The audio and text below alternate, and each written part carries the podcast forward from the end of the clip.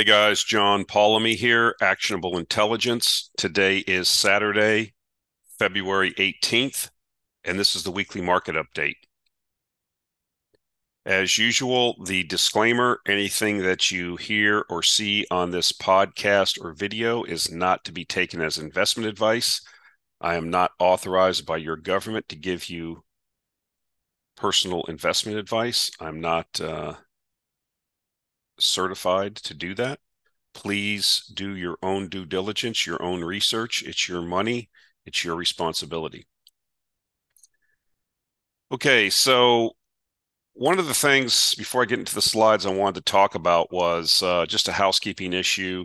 There was something for you guys listening on the podcast. Um, I uploaded via a app called Anchor, and it distributes it to various platforms like uh, Apple and Spotify and things like that. And something was jacked up with it last week, so it didn't work. Uh, was able to get it to upload yesterday. It was working fine. So I don't I don't know if that was just a one off or what the deal was, but um, hopefully uh, going forward we won't have any more issues with that. So let's get into this. Um, this guy right here is the guy I follow on Twitter. He was also recently interviewed on Wealthion. He's an Italian guy. Um, he's I forget his last name, but uh, I would follow this guy on Twitter. He's pretty good. I like. Uh, I want to read this tweet, and then it kind of segues into what I want to talk about uh, for the beginning of this uh, video.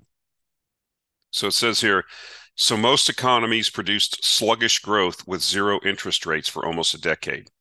Yet they are not going to suffer from interest rates at four to five percent for a prolonged period of time. Okay, got it. And so the point being is is that you know a lot of countries, mostly your developed countries in the West, OECD countries, um, had very low interest rates for like like this tweet said for almost a decade. The EU, the US, you know, coming out of the great financial crisis, we had these super low interest rates. As a matter of fact, we had interest rates at a 5,000 year low. And it's not like we had super amounts of growth during that time. You know, it took the pandemic and basically shutting down the economy and then the fiscal impetus from the federal government, various governments around the world, basically just to helicopter money dropping checks into people's bank accounts through all types of programs that really precipitated or was one half of the equation of the uh, inflation that we saw and that we're coming off of now because you know, as we shut down the economies, we shut down production, yet we added money to people. More money with less goods equals inflation. And so the point being here is this kind of segues into uh, what I wrote about in the February newsletter of the Actionable Intelligence Alert, my base case for 2023. And I heard a, another uh, analyst use a quip that he for his for basically my views similar to his and he called it a hop, a drop, and then a pop. And so the idea was, you know, we have this view, or people have this view. It seems to be prevalent, although it seems to be evaporating now or going away, that we were heading for a so called soft landing. And that was elevating um, stock prices, asset prices. We've had a pop. You know, the first part of the year, asset prices have performed relatively well. Um, what I think is not being looked at is the fact that you know we're at 40 year highs of the Fed funds rate interest rates, and with an economy that's in a corporate sector, basically just call it an economy in general, with the government, the entire economy basically at record amounts of indebtedness. And so, you know, it wasn't like we've been into this rate raising cycle for two years and we felt the full effect of the 5% interest rates, right? It takes up to a year after the Fed raises rates for those rates to make their way through the economy and have their ultimate effect. Now, we've already seen, and we'll talk about that in some other slides coming up, the uh, how the housing market has basically almost seized up, and I have a chart here uh, about that. but people are not, you know, it's a lagging effect over time as they raise rates. Remember, in December of 2021, which was just 14 months ago, the Federal Reserve was saying we had rates at zero still or very close to zero. And the Fed was saying, and many people were saying or thinking that inflation was going to be transitory. Now it is coming down because the economy is slowing. The rates are having the desired effect. Um, not across the economy. Like a lot of people are harping on the jobs. You know, well, the jobs. There's so many jobs out there. Well, the, that's another lagging indicator. Okay, that's the last thing you're going to see um, as the economy slows down. You'll see you know, when we look at the leading economic indicators or the conference board leading indicators, they've been down for like 10 months or something every, you know, six uh, consistently month after month. And we, that the leading indicators have 100% accuracy in forecasting recession. So the point I'm making is I think that we're in that pop stage, you know, which we're, it's pretty much ending where we had the pop because people were thinking, okay, well, the data is showing uh, that we're going to have a soft landing. People were rationalizing this, and they weren't. And they were looking at well, the job as long as job growth is good, as long as unemployment's low, that's going to support the economy. Like I said, you know, there's been a lot of layoff announcements, and you have to remember, um, you're not seeing uh, there's different websites that track this. Just because like Google or somebody comes out and says they're going to lay off 20,000 people, that's not like they got laid off that day. Um, there's severances involved. There's timing. There's in a state like California, there's notification process. So the point from when the announcement is made to those people show up at the unemployment office and get registered, and it starts affecting the data, can be months. That's why it's a lagging indicator. Not not only that, most businesses are going to try to hold on to employees as long as they can uh, because if you spend a lot of time and money training someone and they're doing their work at your business and then you have to let them go when business eventually does recover and it will recover eventually then what do you do? The person may not be available to come back to work where you where you were working until you have to start the process again. So what i'm trying to say here is is that you know things weren't so hot when we had record low 5,000 year interest rates. And now we have rates that are at 40 year highs. And I don't think we felt the full effect of this yet. And I think that as we move out of, towards the end of the first quarter into the second quarter, that's when we're going to see the drop. You're going to start seeing corporate earnings starting to compress. We already have negative liquidity, right? Liquidity is being constricted with the QT and with the Fed raising rates. That's offset a little bit with some things that are going on at Treasury, but long long term, uh, you know, as the months go by, that boa constrictor effect of squeezing and squeezing the economy. You know, I've already seen projects that would have went forward uh, two years ago, a year and a half ago, when rates were a lot lower. Now that rates are up, your hurdle rate to get a project or your I to get the certain IRR you internal rate of return is down. And so this stuff takes time. And I heard another analyst make a point which I want to reiterate which we don't think about and I should reiterate this. It doesn't just apply to this forecasting of the economy or the probabilities on here. It also should be taken into consideration when we're talking about some of the stock speculations and investments we're involved with everything always takes longer than you think. And even if you're somebody that, like myself, that knows better now, it even takes longer than I think. I.e., look at uranium, look at some of these other longer term things that we're dealing with. Um, these things always take longer than people think. So keep that in your thinking.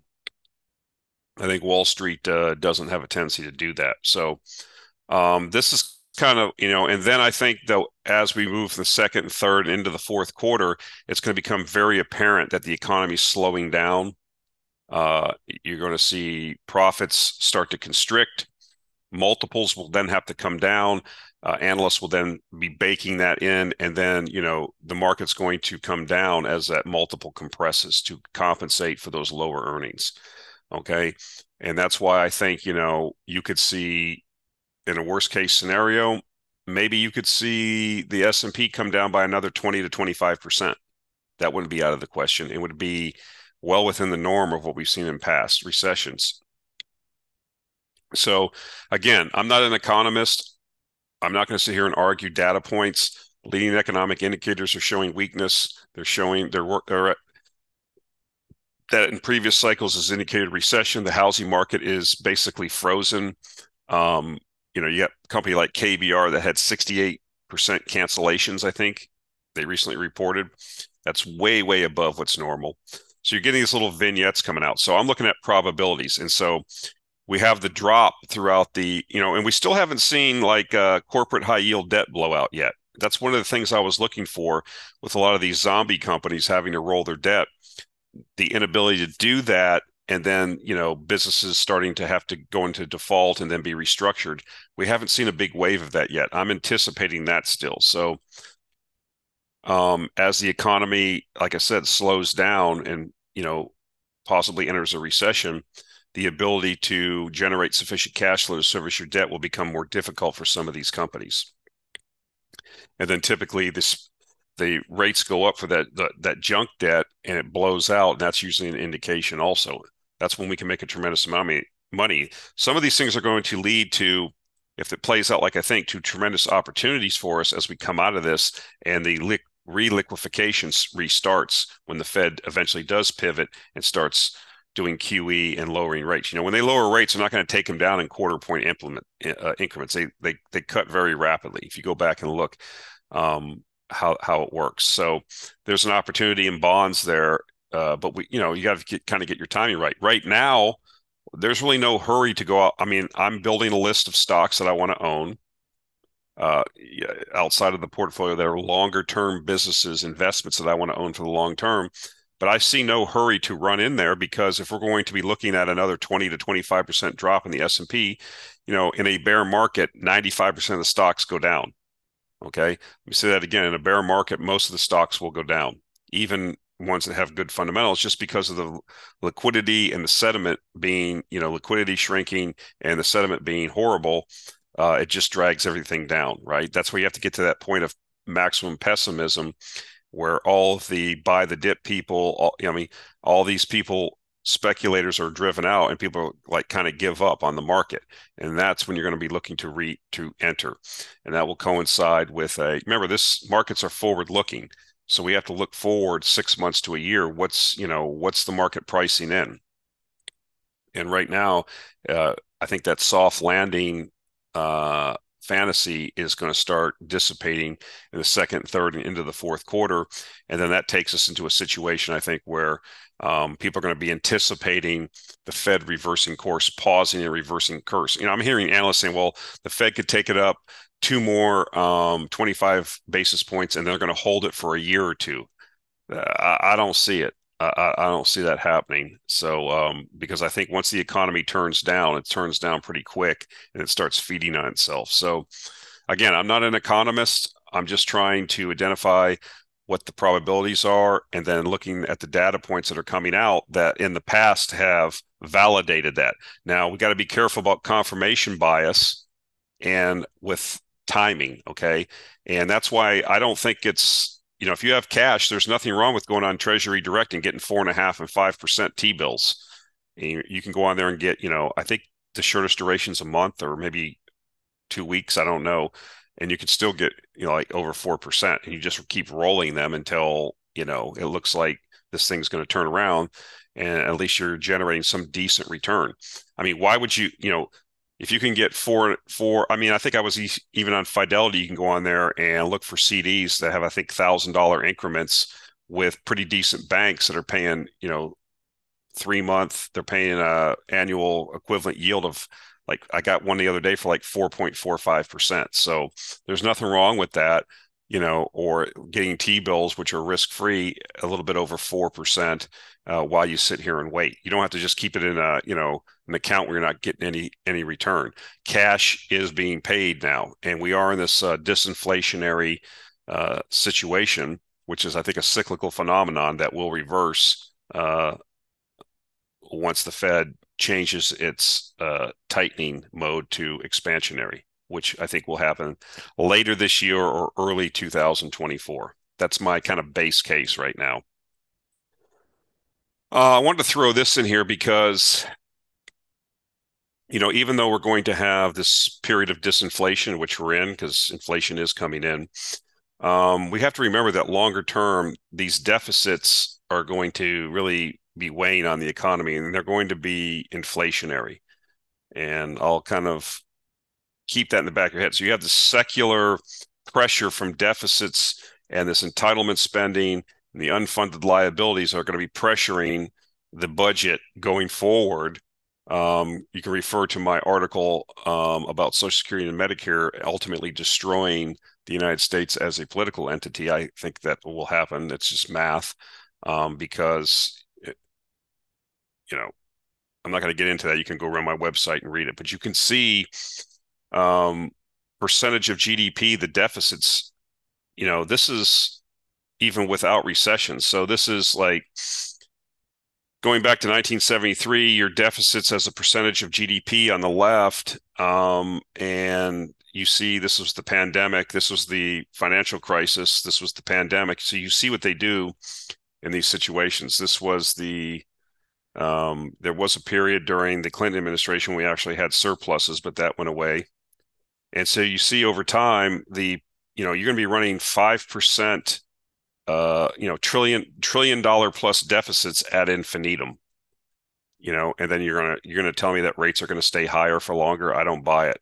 You know, how how is the Treasury going to roll all the debt? You know, and as this debt rolls off, it doesn't immediately all of it go to the highest rates, but the rate structure, the terms aren't going to increase over time. I think the most recent interest outlays for the debt are like $800 billion a year now.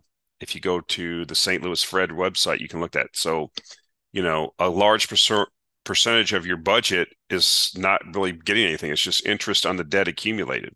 And so people are going to tell me that we're going to have rates higher for longer. No, we're going to have like a mild fever of inflation, I think, uh, with periods of disinflation over this decade, because that's one way to mitigate the effects of running a deficit.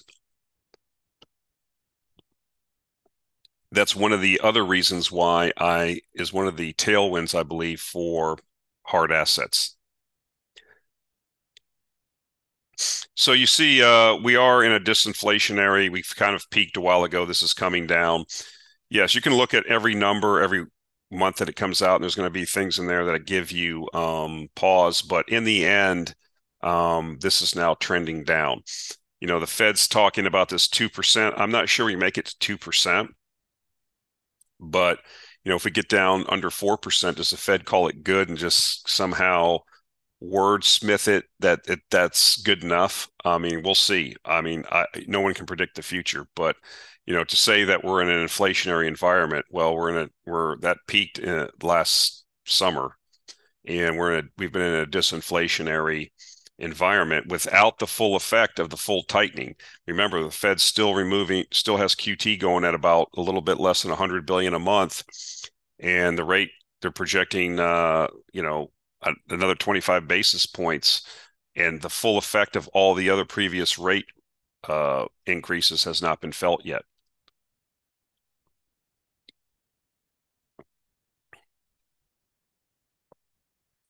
So this is the chart I want to show about uh, existing home sales. This is just existing home sales. Um,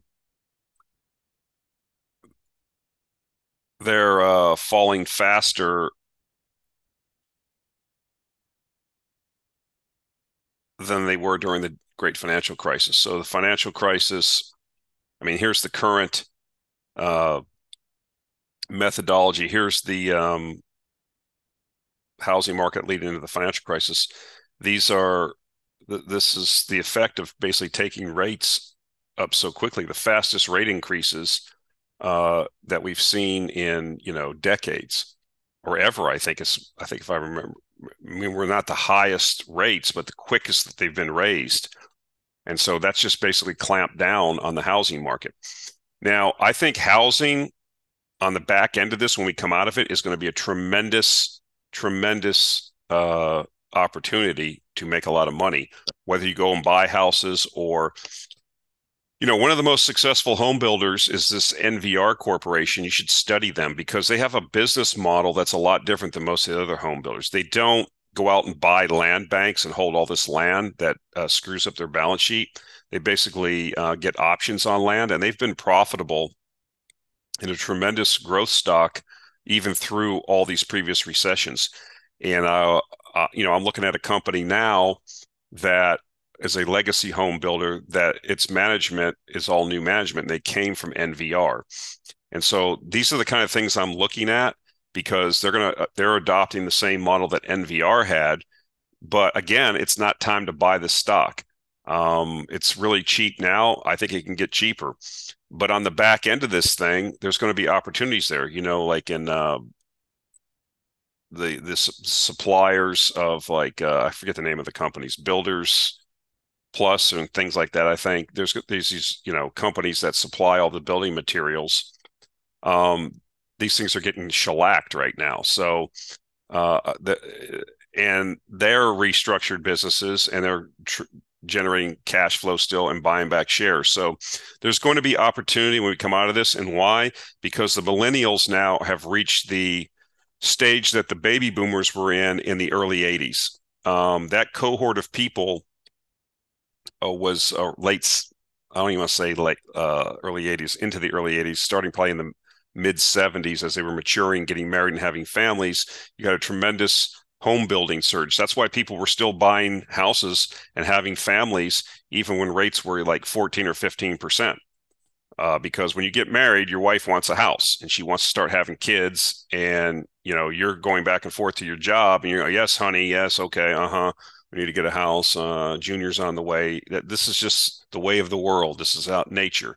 And so this cohort of millennials now is now entering that similar time. Now they're kind of shut out by price right now because prices advanced so high because of the record low rates, but that's coming in now, right? And so people are biding their time. And I think you're going to have a tremendous, when you come out of this thing, you're going to have a tremendous surge in the, in opportunity in, uh, you know, homes, home sales, real estate, uh, home builders, things like that. But again, this is not the right time because sentiment is terrible. The thing's freezing up. Look at it and there's no reason to jump the gun. You just wait, and eventually this, uh, you know, rates will turn around and and you know rinse and repeat.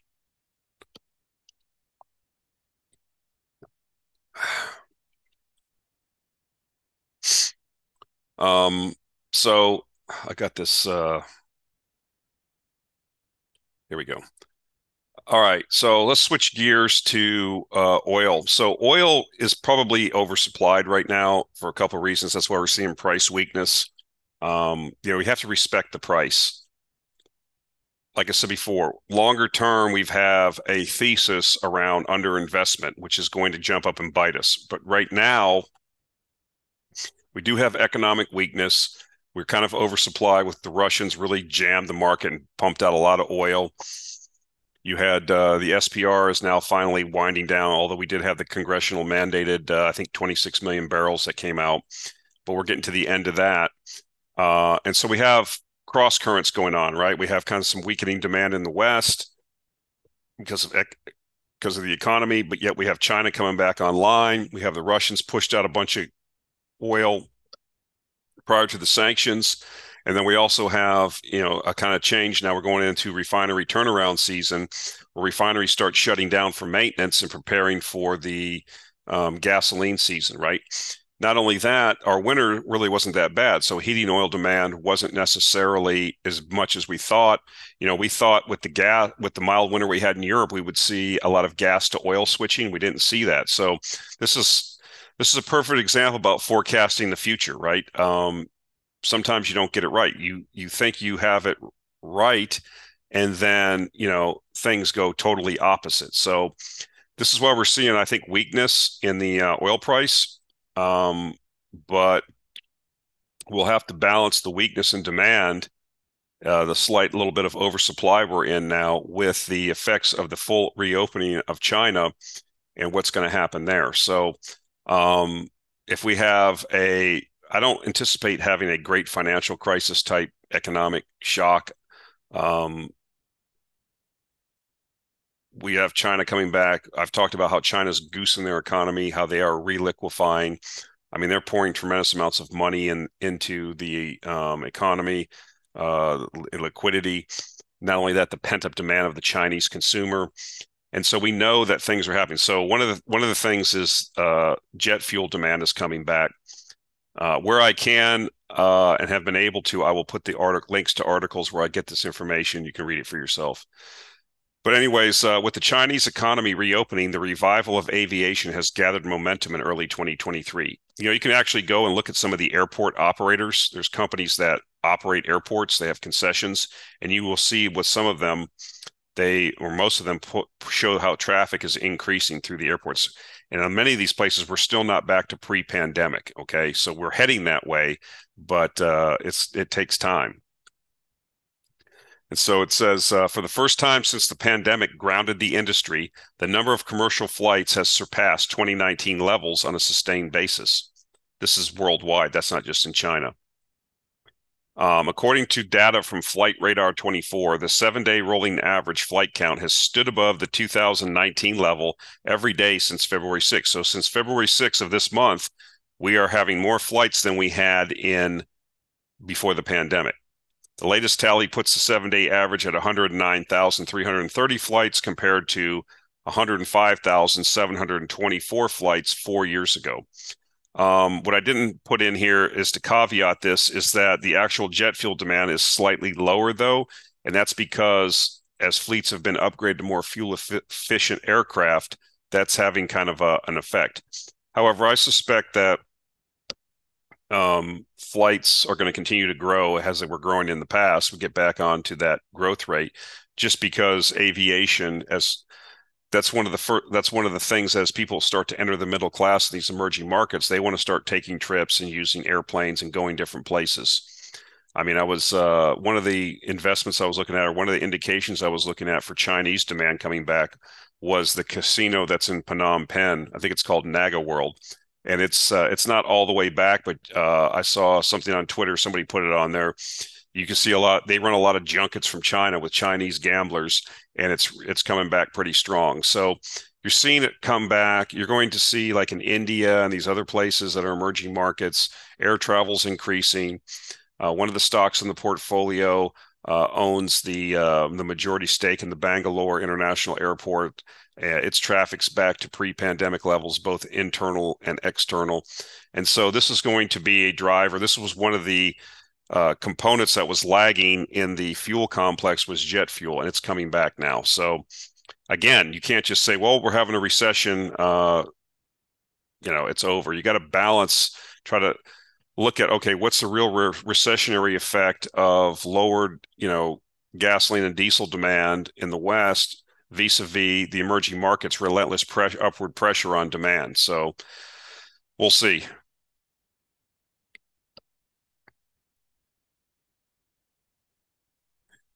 Okay, speaking of China, um, China to import record amounts of crude. I mean, one of the th- arguments I was seeing against the Chinese effect on oil prices was, well, they stockpiled all this crude during the pandemic, so they're not going to have to go back to market. That may have been the case, but what we're seeing is uh, Chinese uh, going out and paying for cargoes at a record pace. So it says China is expected to import a record amount of crude in 2023 due to increased demand for fuel as people travel more following the dismantling of pandemic controls and as a result of new refineries coming on st- stream. The prospect of strong demand from the world's biggest importer will be another bullish factor for an oil market already supported by the OPEC Plus Producers Group's output cuts and Western sanctions on Russian exports.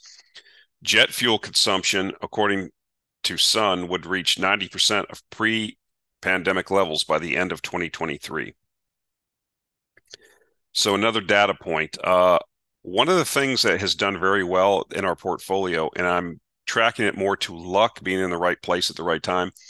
We had a several holdings in crude tankers, Suez uh, operators of Suezmax and VLCCs, which are very large crude carriers, and also one company that's called a Clean Products tanker company. It just ships like refined products and chemicals. and that stock has taken off. Why? Because there has been a low amount of tankers built, and as tankers re- are retired, it's a supply and demand situation.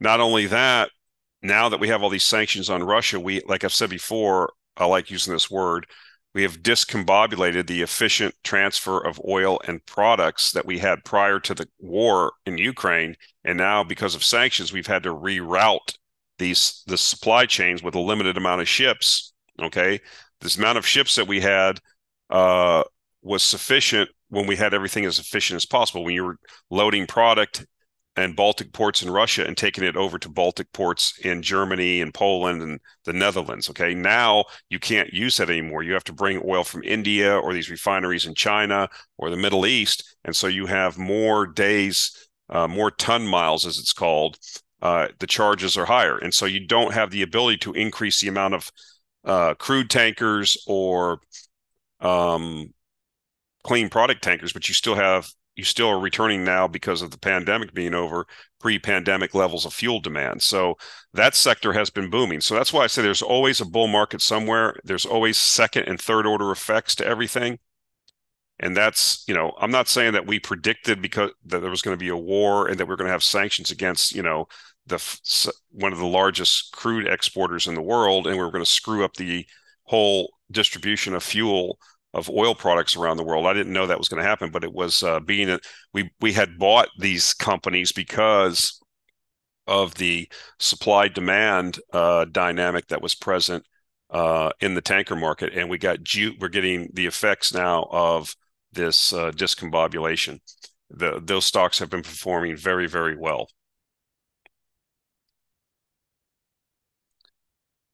IEA boosts global oil demand forecast. Now, a lot of people dunk on the IEA. They say they're never right, but you know we have to base some our thoughts on something. Okay, so uh, again, we have to be careful of confirmation bias, and a lot of times the IEA gets it wrong.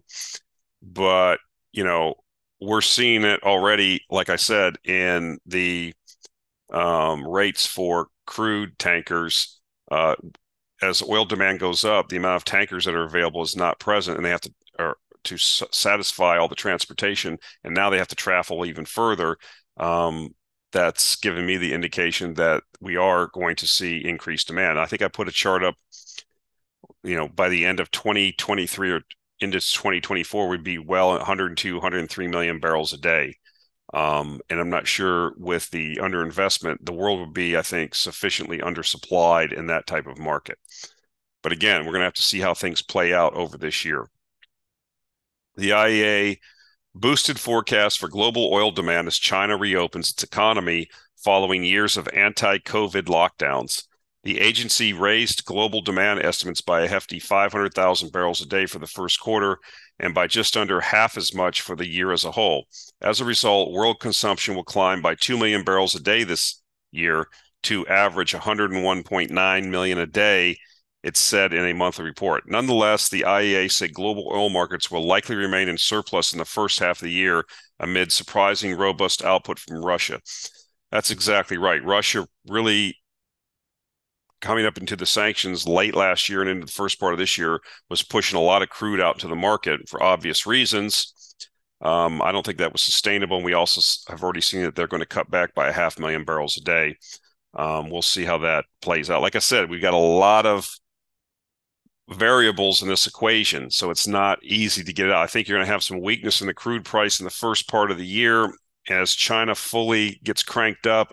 As we, you know, by the end of the second quarter, I think you're going to start seeing uh, that, uh, depending on how much weakness we have in the West, we're going to start seeing pressure on oil prices towards the end of this year. But then again, you know, maybe the weakness in demand takes us all the way down to 50. I don't know. It, it, it's hard to say. I do know, and I did say that, you know, being in a def, def, disinflation, we're not in a deflation, a disinflationary environment inside of a secular inflation uh, uh, environment for this decade. Not only that, uh, being at the not feeling yet the full effects of the underinvestment, which will come. You know, every time demand does strengthen, you're going to see upward pressure on price just because we we do not have the ability to flex upwards because the investment hasn't been made. So this is something I like talking about. Um, you know, people are saying, well, you know, you guys, you oil bros, you energy bros, were wrong. Um, you know, look, Europe made it through the winter. Well, they did. They spent a lot of money. Uh, they printed a lot of euros and bought a lot of cargo, LNG cargoes, and they had a record. I won't say it was a record, but they had a very, very mild winter. Plus the fact that they are deindustrializing Germany, a lot of industry is shut down. So you couple all that together, yeah, you got through the winter, but is that really positive long term? And can the EU states spend a half a trillion euros or more a year, um, you know, going out and outbidding the limited amount of LNG cargoes? I'm actually going to show you a slide coming up after this of one country that got uh, buzzsawed by that policy and, and, it is in an energy crisis that's giving up on LNG. So, anyways, uh, government subsidize fossil fuel use. Even as global governments raise their ambitions to cut fossil fuels in the future, they spent a record $1 trillion last year. Most of that was in the EU, subsidizing energy sources that are the main driver of climate change. Hmm. The spending by governments in 2022 was more than double total global investment in renewable energy sources, according to figures from Bloomberg NEF. The splash of state cash on energy last year followed climate talks in November 2021 when world leaders pledged to end such subsidies. This is a quote from the IEA. The Glasgow Climate Pact emphasized that phasing out fossil fuel subsidies is a fundamental step toward a successful clean energy transition. However, today's global energy crisis has also underscored some of the political challenges of doing so. Yeah, the political challenges. Um, the price goes up of energy three, four, five times in your country, and you're out of office. So again, when politics and physics meet, physics wins every time. And politicians that are, why didn't they go to their populations and say, "We know you're suffering. We know prices are high. We know energy is short, but this is the opportunity, folks, for us to spend this money instead of on subsidies to keep you warm and to keep industry running. We'll spend it on renewables. This is our opportunity. They didn't do that because they'd be kicked out of office. Okay. And so, again, energy security is what it ends up being. Every when everything is, you know, hunky dory and everybody's fat, dumb, and happy, that's when all these schemes are floated about transitioning and running the world on unicorn, you know, past gas and all that stuff, and rainbows and lucky charms and all that fun fun stuff, lollipops and little kids, uh, you know, and picnics. That goes out the window when the supply of energy goes away, and then it becomes a matter of um, you know energy security and that's what we saw. Because if you don't do it, the population will become angry and throw your butt out and get somebody in there that will do it. Because re- reality is reality, facts are facts. And so, why does that matter? Well, you know, Pakistan, maybe Europe didn't suffer, but a country like Pakistan with 200 million people did suffer. You know, when the EU came out and just started bidding on every LNG cargo and paying whatever they had to pay to get them so they wouldn't have a revolution in the EU, who suffered? Well, countries like Pakistan, that didn't have the ability to uh, uh, compete with those EU bids. And so the energy crisis just got moved from Europe to these emerging markets and these frontier markets, which you don't hear too much about. And so what is Pakistan saying? Well, they're going to abandon LNG and they will use more coal. Pakistan plans to quadruple its domestic coal fired capacity to reduce power generation costs and will not build new gas fired plants in the coming years, its energy minister told Reuters on Monday as it seeks to ease a crippling foreign exchange crisis. A shortage of natural because they can't compete. They don't have the money. They can't just print. Nobody's going to take their whatever they have rupees that they print up. I mean, you're going to take EUs over rupees, and you have to pay dollars or EU or or euros, and they don't have the money. A shortage of natural gas, which accounts for over a third of the country's power output, plunged large areas into hours of darkness last year. A surge in global prices of LNG after Russia's invasion of Ukraine and an onerous economic crisis had made LNG unaffordable for Pakistan. Quote, LNG is no longer part of the long term plan, Pakistan Energy Minister told Reuters, adding that the country plans to increase domestic coal fired capacity to 10 gigawatts in the medium term from 2.31 gigawatts currently. So that's 10,000 megawatts from 2,300 megawatts currently. So it's quadruple. So again, this is back to energy security. They're not using coal because they want to poison the earth. I mean, they have energy needs, cannot live in a society, and the people of Pakistan will not put up with blackouts. And so, if you can't do it with clean natural gas that they have to import, then they're going to bring coal in and, because it's ubiquitous, easy to store, and can be used, and the plants can be built built fairly quickly. So that's what they're going to do because it's about energy security. It's about reality. And so when we say, well, we averted the energy crisis, no, you, aver- you averted the energy crisis in the EU this winter because you got lucky and you basically bought every freaking cargo, LNG cargo out there and brought it to Europe. But other people that in the world couldn't buy them. And so they're going to go back to, they're going to use coal. And so this is why, you know, I say we have a molecule crisis. Yes, in the short term, coal prices are low. They they're off their, you know, recent highs, like at Newcastle. I think they're around two hundred dollars a ton. They were recently above four hundred dollars a ton. And so you're going to have these cyclical moves inside, I think, again, a secular uptrend because no one's investing in new coal assets. And so they're going to Pakistan's going to have to go out and compete now and look for coal or maybe they have internal sources. I don't know what Pakistan has for internal coal supply, but again, you have to, these are emerging markets. A country of 200 million people. There's 330 million people in the U.S. Pakistan is not a small country, and there's many many countries like this, right? Indonesia, the Philippines, you know, Malaysia, basically the entire African continent. That They're all heading in the same direction, folks. And so this relentless, even though you have maybe a short term disinflationary environment or cyclical weakness because of the underinvestment in molecules uh, any in my view cyclical pullback is going to be short term in duration because you just don't have the investment to meet the needs that these folks uh, have for energy. That still doesn't mean that these things you know like remember these things are still cyclical um, but I think you know, we're going to have cyclical pullbacks. I've said this before, inside of a longer secular trend. You know, if you bought energy stocks at you know in 2020 and hold them till 20, you know, December 31st, 2029, I think that you're going to see the chart go from the lower left to the upper right with you know periodic dips, but the chart's going to be up over time. I think that's and that presents itself for trading opportunities uh, of the cyclical nature. You know, there's no reason to take a 50% haircut.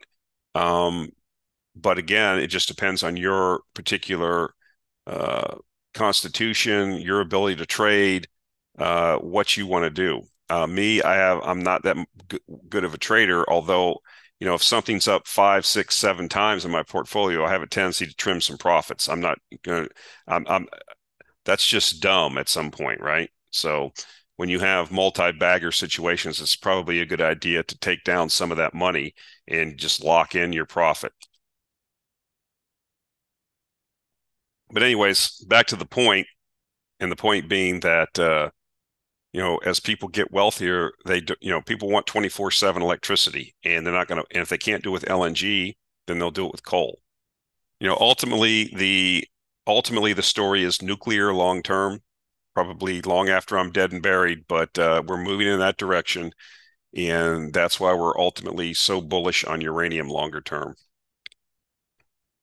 Speaking of uranium, uh, the Sprott Physical Uranium Trust increased the size of the um, ATM program. Uh, if you read here, it's a closed end trust it cre- created to invest and hold all of its assets in physical uranium. Today announced that the trust has updated its at the market equity program to issue up to an additional 1.3 billion of trust units. So basically what they did with this press release is say the ATM allows them to go to the market. So anytime that the net asset value of the trust is positive, um, they have the ability to sell shares at the market uh, trusts and get cash that they can then use to buy more uranium. And so what they've done is they've they've authorized the ATM program to be increased up to 1.3 billion dollars of trust units. So that gives them one basically just look at 1.3 billion dollars of runway. That doesn't mean they have the cash yet, but they have the ability. They've registered that. They've told us uh, the the securities uh, folks um, what their plan is. It's a shelf prospectus.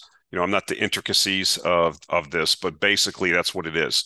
So that that, that they're well prepared that anytime uh, that, that they need to, they can issue additional units and t- get that cash in. And so you've seen like in the last couple weeks, if you've been watching, there's people on Twitter that track this 24 seven. Every day they update it. Uh, John Quakes is one of the main guys, but you can also find there's another guy, a couple other guys. Um, and so you'll see those announcements, right? Like, okay, Sprott Fund was trading at a 1.4% uh, premium. Uh, Sprott issued so many shares, brought in this. I think that right now they've got like 40 something million dollars sitting in the bank, and they're out there, you know, buying 100,000 pounds here, 200,000 pounds there. So, um, again, they're slowly but surely uh, hoovering up the uh, uh, available spot market of uh, uranium, keeping that upward pressure. And again, if you listen to the Cameco um, call, I mean, people are starting to, utilities are now starting to come back and signing term deals. So, you know, we're in a bull market. You just got to, you know, buy the dips, is how I look at it. There's nothing to do. You know, for almost a year, I didn't even talk about uranium. You know, we had the pullback. Uh, I've talked about this before in recent weeks. I don't need to keep rehashing it, but uh, you know, we've we basically a lot of the tourists left because it wasn't you know going up 100% a year for them like they wanted. Uh, but you know, I've shown all the charts. Pull up the charts of any of these things, and you're in a bull market. I mean, I don't know what else to say. You're outperforming the S and P handily, and the goal is to compound your wealth. The problem again is again, I've said this before. People want to get rich quick and you and believe me i'm 55 i made these mistakes in my 20s you cannot get rich quick the way to get rich is to get rich slow compound your money over time and limit your losses that's how you do it and so here's another kind of school here for people to remind people especially you young guys that are coming up um, there's go look at the forbes 400 wealthiest people um, there's not that many stock traders on there. Most of the people have owned businesses or are you know started a business. So what you need to do is you have to understand again, I've reiterated this before, but I'll say it again. When you buy the purpose of being an investor, you have to be long term because what you're doing, it's like say you were going to start a business. Like I was looking at buying a business, okay, recently. And so I'm looking at the prospects for the business, what the thing can cash flow, if I can finance it, you know, so if I can get other people's money and I can get this much cash flow a year, I could be looking on 35, 40% cash on cash return. Okay. That's pretty significant.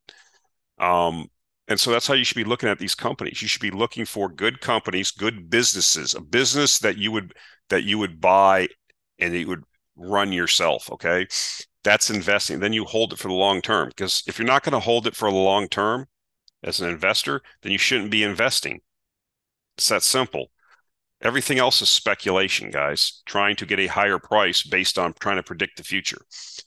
And so, people, one of the problems that happens is people don't hold their winners long enough. They don't give the company the ability. You know, if you have a good business and it's generating cash, and very good returns on on invested capital and returns on equity. You know, the idea is that cash flow comes in, you pay your expenses, you have leftover cash, and then your business is such a good business, you can take that money and reinvest it in the business at those high returns. Okay. And if you're unable to do that because you have a mature business or very slow growing business, then you have the ability to return the cash to shareholders. Okay. And so that compounds over time. Again, you need to understand time preferences, having a long term time horizon, and the, how compounding works. And if you can find companies that are, you know, able to reinvest their capital at 15, 20% a year return internally, put that into a compounding machine. That's how, you know, Warren Buffett got wealthy by buying companies like, you know, Geico, American Express, Coca Cola, these things just compounded over time reinvested the capital and you know 15 20% a year every year internally and that adds up over 20 years you have tremendous growth there And so if you don't allow that to happen because you're constantly jumping around like a frog from a, on lily pads, jumping from here to there or looking for the new shiny object, this is the mistake that a lot of young people make. And there's not that many businesses that fit into this category. They're they're they're they're out there. Um, and those what you should be focusing at focusing on and then this period where we have this bear market this is your opportunity to get into those companies because they're not going to be discounted okay that's why you should be that's what i'm doing i'm putting together this list of course i'll be sharing it in the aia newsletter but this is going to give us a tremendous opportunity as the market discounts okay the recession and these companies pull back some of these companies will grow right through the recession with no problem. Again, what is the stock market? In the short term, it's a voting machine. In the long term, it's a weighing machine. So if you can buy it at a discount to this machine, this business, whatever you want to call it, that can, you know, that's how you need to look at it. You need to analyze it like a business. It's not flipping baseball cards or pitching pennies but we've we've trained you guys with our little flashy apps and Robinhood, and it's kind of like a game, and fireworks go off when you make a trade, and it stimulates your dopamine and gives you a pleasure response in your brain. It's hard for people just to sit on their butt, but believe me, that is the way. Believe what I say. Don't waste your time. If you're in your early 20s and you can grasp these concepts now and then compound over time, you have that longer runway. You don't want to learn this when you're 45 or 50 Okay. the best time to plant a tree was 20 years ago. When's the second best time? Today. So let that time work for you. Identify those good companies. You have a tremendous opportunity now because we're in an economic weakness. The market is weak. Things are being discounted. Now you'll have that opportunity to do your homework and prepare your buy list because these businesses are going to go on sale because of the market sentiment and the, and the liquidity, you know, constricting, um, and people get scared out. Mean, most people, why would they be investing in the stock market when you can get five percent on short-term T bills, risk-free? I mean, that should tell you all you need to know. But as they reliquify the system, which they inevitably will, we get the next upcycle. That's you know, and like I said, many of these businesses, you'll start reading about them now. Uh, their businesses might be slightly affected, but if they have a good business model, they'll go right through like that home builder I talked about, NVR. Look at them during previous recessions. They grew right through recessions. So having the right business model, the right product, the right moat, whatever, these are the things you need to be looking at now, doing your homework, putting your buy list together. As simple as if you want to get a start, it's like, where should I start? Go look at like the companies that have successfully paid dividends for multiple, multiple years. And if they are starting to get discounted, that's look at their business models, okay? Read about successful operators. Again, go to Compounding Quality's website and read the thousands of pages from Howard Marks, Warren Buffett, Greenblatt, all of these people. They explain how to do it, they explain how to find these companies. And so, last slide here, this was uh, off a tweet. And this is where you make mistakes. And the, guys, I'm not bagging on you. It's not like me pointing at you going, you don't know what you're doing. I made all these mistakes myself.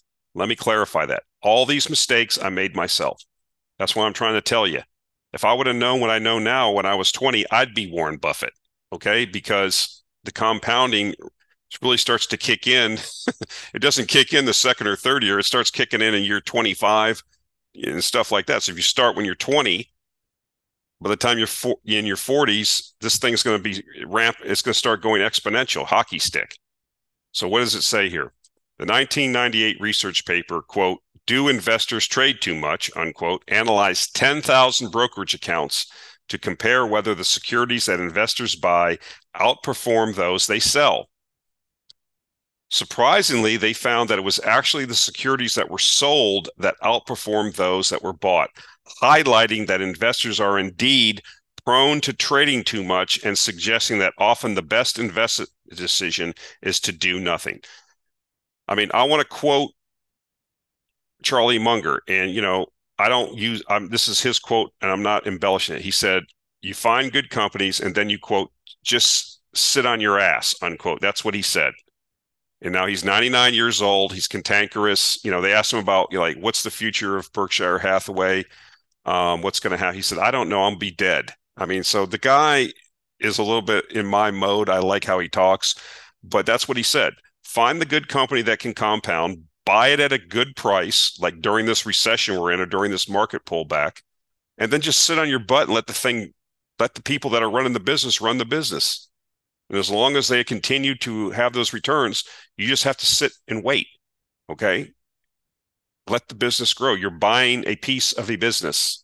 If you're not looking at it that way, if you don't want to be an investor, you can be a speculator. And I don't discourage people from speculating because we've had a lot of success in the newsletter speculating on some uh, turnarounds. But that's different than investing. And we are setting up for a, an opportunity here that will uh, allow investors to purchase good companies that are being well run and have good business models at a discount and set you up for that longer term uh, investment uh, returns. So that's it. That's the school for this week. Uh, I'll try to include more of this stuff. I don't know if people like it or they don't, but I really want to get these messages across to folks because this is where the real. It's not about what if I give you a stock name or something like that. If you understand these kind of concepts, I don't. I've taught you how to fish. Okay, that's if you know how to fish, you'll never go hungry. If you're just relying on me or somebody on the internet to give you stock picks, like you're some de- like I've talked about those degenerate guys at the dog track that are looking for a hot tip, that's not going to get you anywhere. You need to understand, you know, success leaves clues. Where you're going in your investing journey, many, many successful people have already been, and they given it, they're giving it to you on a silver platter. They're giving you the model. Okay. They're telling you how to do it. And most people don't go and look at it. It's not hidden. It's not like unknown. Okay. It's hard to do. It's like losing weight. It's everybody knows how to do it, but people don't want to do it because it's hard to do. You know, not stuffing your face with uh, food and sitting on your butt is not how you lose weight. It's, you know, portion size, intermittent fasting, exercise. That's how you lose weight. And then you have to have the willpower to do it. Or as Charlie Munger says, sit on your dead butt and just let the thing compound. All right, guys, that's it for this week. Again, uh, appreciate uh, all of the uh, subscribers. Channel continues to grow. Leave comments. Um, I'll try to answer them. I, I, do look at the comments and I do answer them as best I can. Don't ask me about individual companies. I, I really can't comment for the most part. If you want to know um, how we take the concepts that we talk about in these videos and translate them to actual investment and speculative uh, situations. Um, that's what the actionable intelligence alert newsletter is for. Uh, if you want to subscribe to that, it's 150 bucks a year. It's uh, a link in the show notes. So take a look at that if you're interested. Other than that, that's it for this week. Appreciate it. We'll talk to you next week.